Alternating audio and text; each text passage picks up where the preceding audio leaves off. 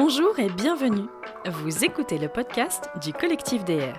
Nous sommes partis à la rencontre des photographes et vidéastes de notre structure pour en savoir plus sur leur parcours, leurs réalisations et leurs influences. Tous les 15 jours, découvrez un de nos membres au micro de Julien Gérard. Nous tendrons aussi le micro à des professionnels de la presse, iconographes, journalistes et bien d'autres pour des épisodes hors série.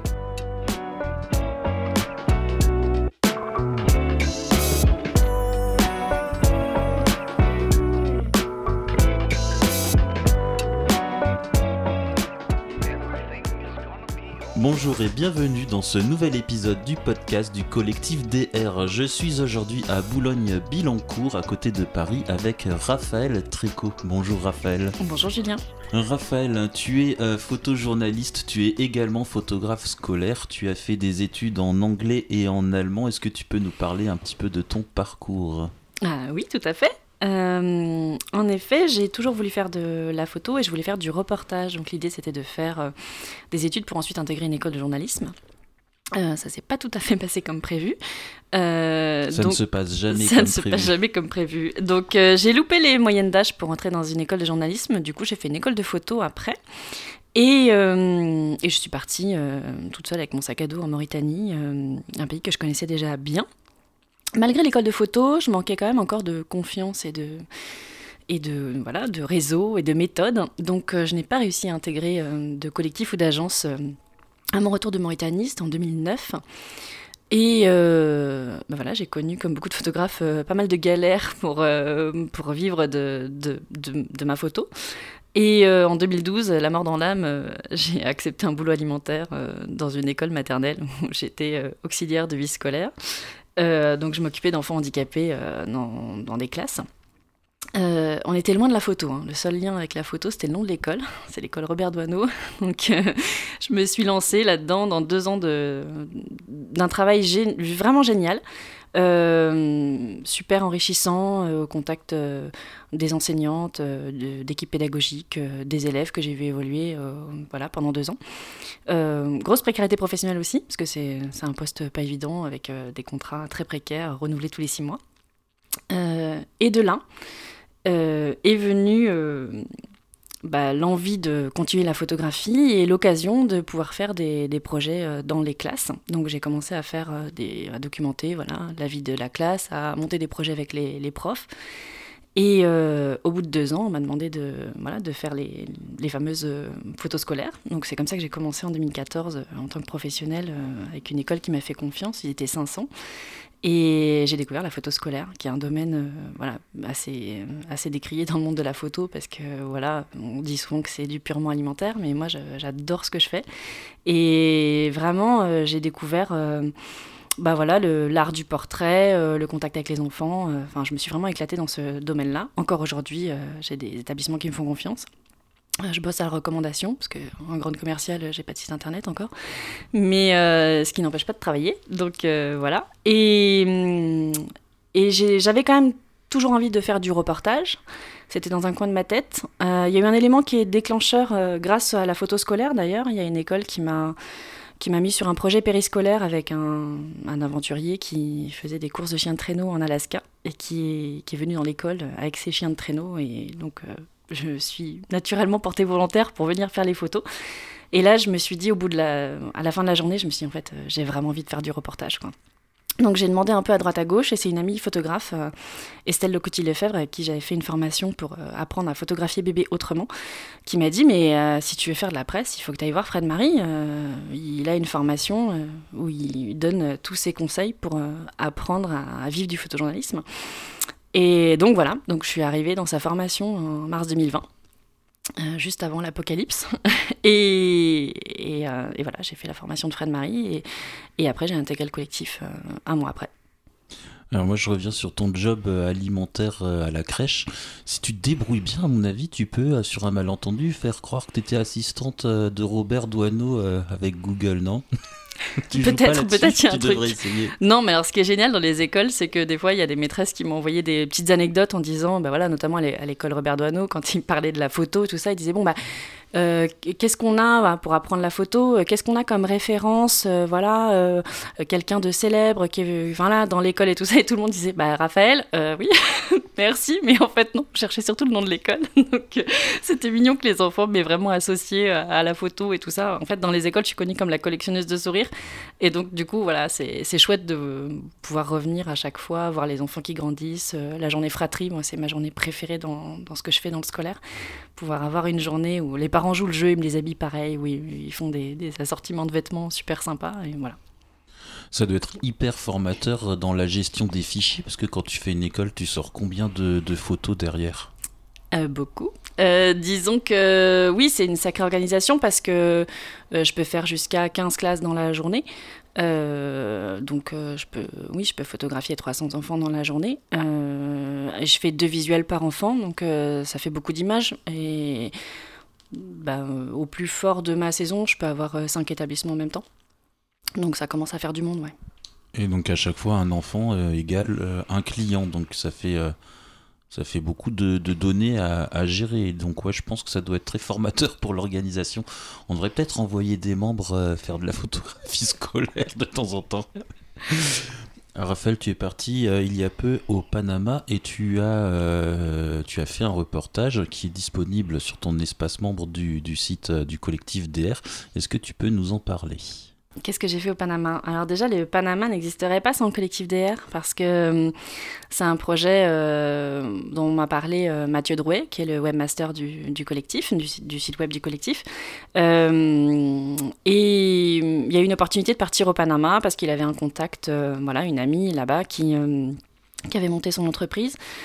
Mathieu était censé faire ce, voyage euh, en premier. Euh, puis finalement, pour des raisons euh, personnelles, il n'a pas pu le faire, donc il a cherché d'autres membres du collectif. Moi, malheureusement, au début, les premières dates de départ, c'était décembre. Euh, donc, euh, moi, décembre, ça correspond à mon mois le plus gros de l'année euh, en scolaire, donc c'était pas jouable.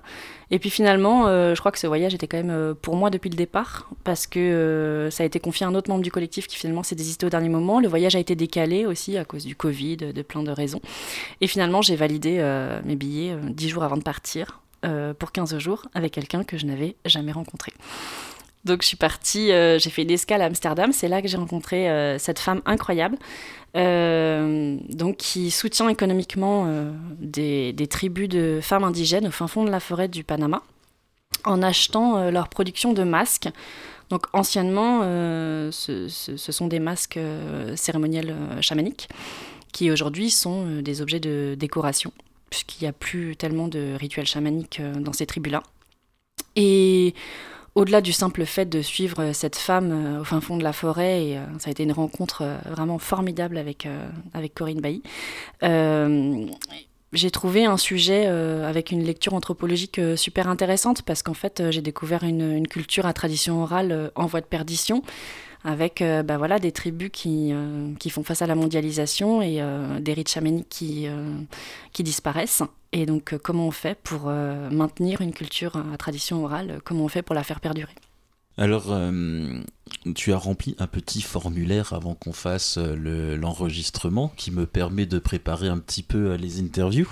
Et tu me parles d'un reportage sur la médiation animale. Ça m'intrigue beaucoup. Qu'est-ce que la médiation animale? La médiation animale, c'est la, c'est une spécialité qui permet d'utiliser un animal médiateur, donc un animal formé à être en contact avec des publics euh, vulnérables, donc euh, enfants en situation de handicap, euh, adultes en situation de handicap ou personnes âgées isolées. Et j'ai découvert cette spécialité en, en, essayant de travailler pour une association. c'est une association qui œuvre pour sortir les personnes âgées de l'isolement. Euh, et donc, euh, en 2020, ils ont monté un séjour dans une de leurs maisons de vacances euh, pour pouvoir accueillir des bénéficiaires, des personnes accompagnées. Et quels sont les animaux utilisés du coup? Sur le dernier séjour que j'ai que j'ai pu photographier, c'était la première fois que je faisais que j'assistais à des séances de médiation animale avec des animaux aussi gros. On a fait de la médiation animale avec des chevaux de trait.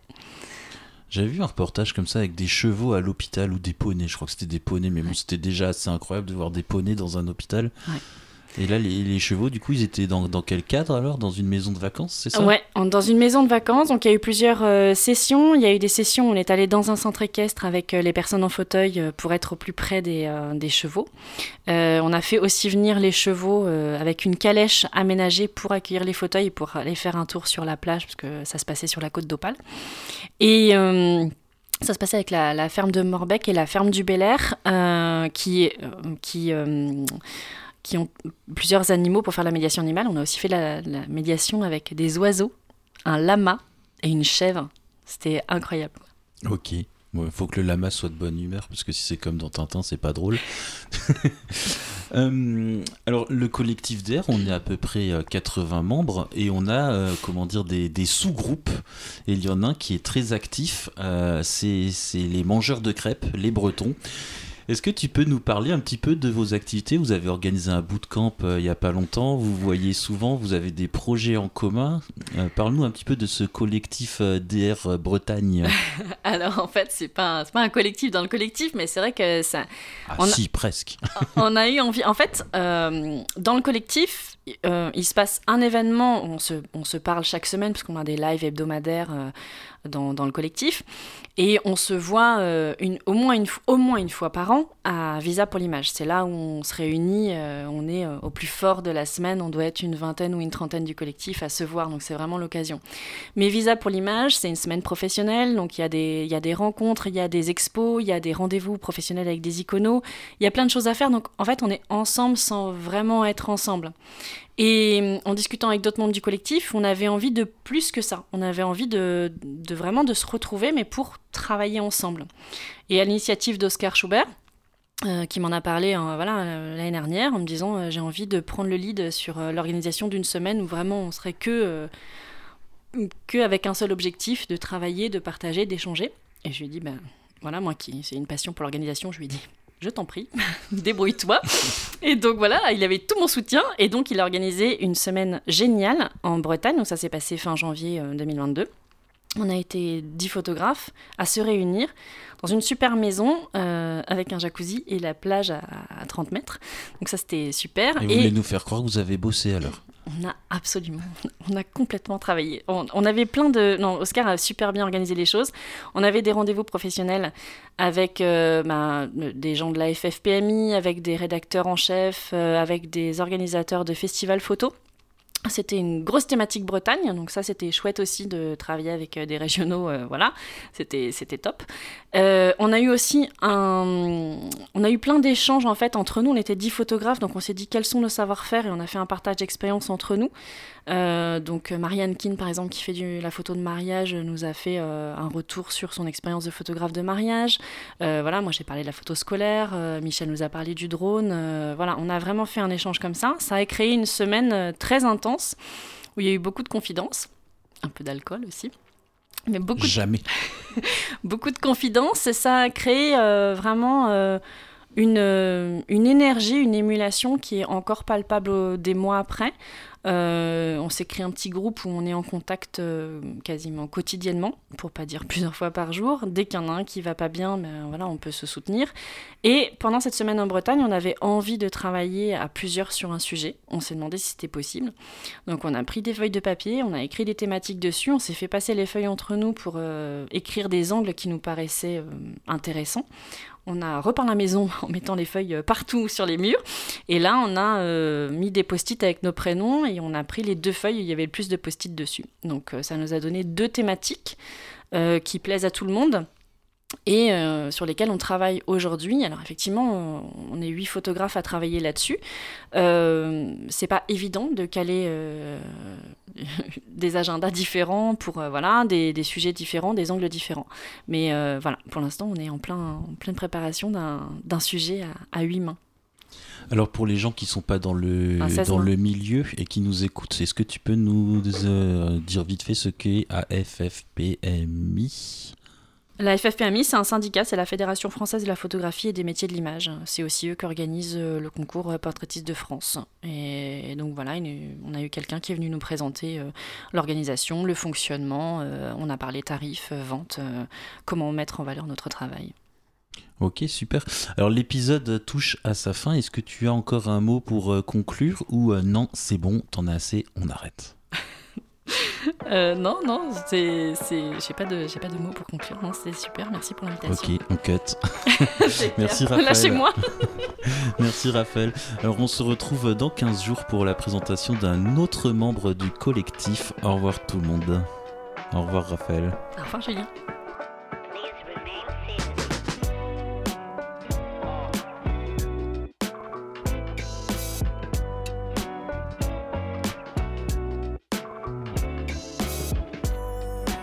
Vous avez aimé cet épisode? Vous pouvez nous soutenir en allant mettre 5 étoiles et un commentaire sur Apple Podcast. Vous pouvez aussi nous suivre sur les réseaux sociaux.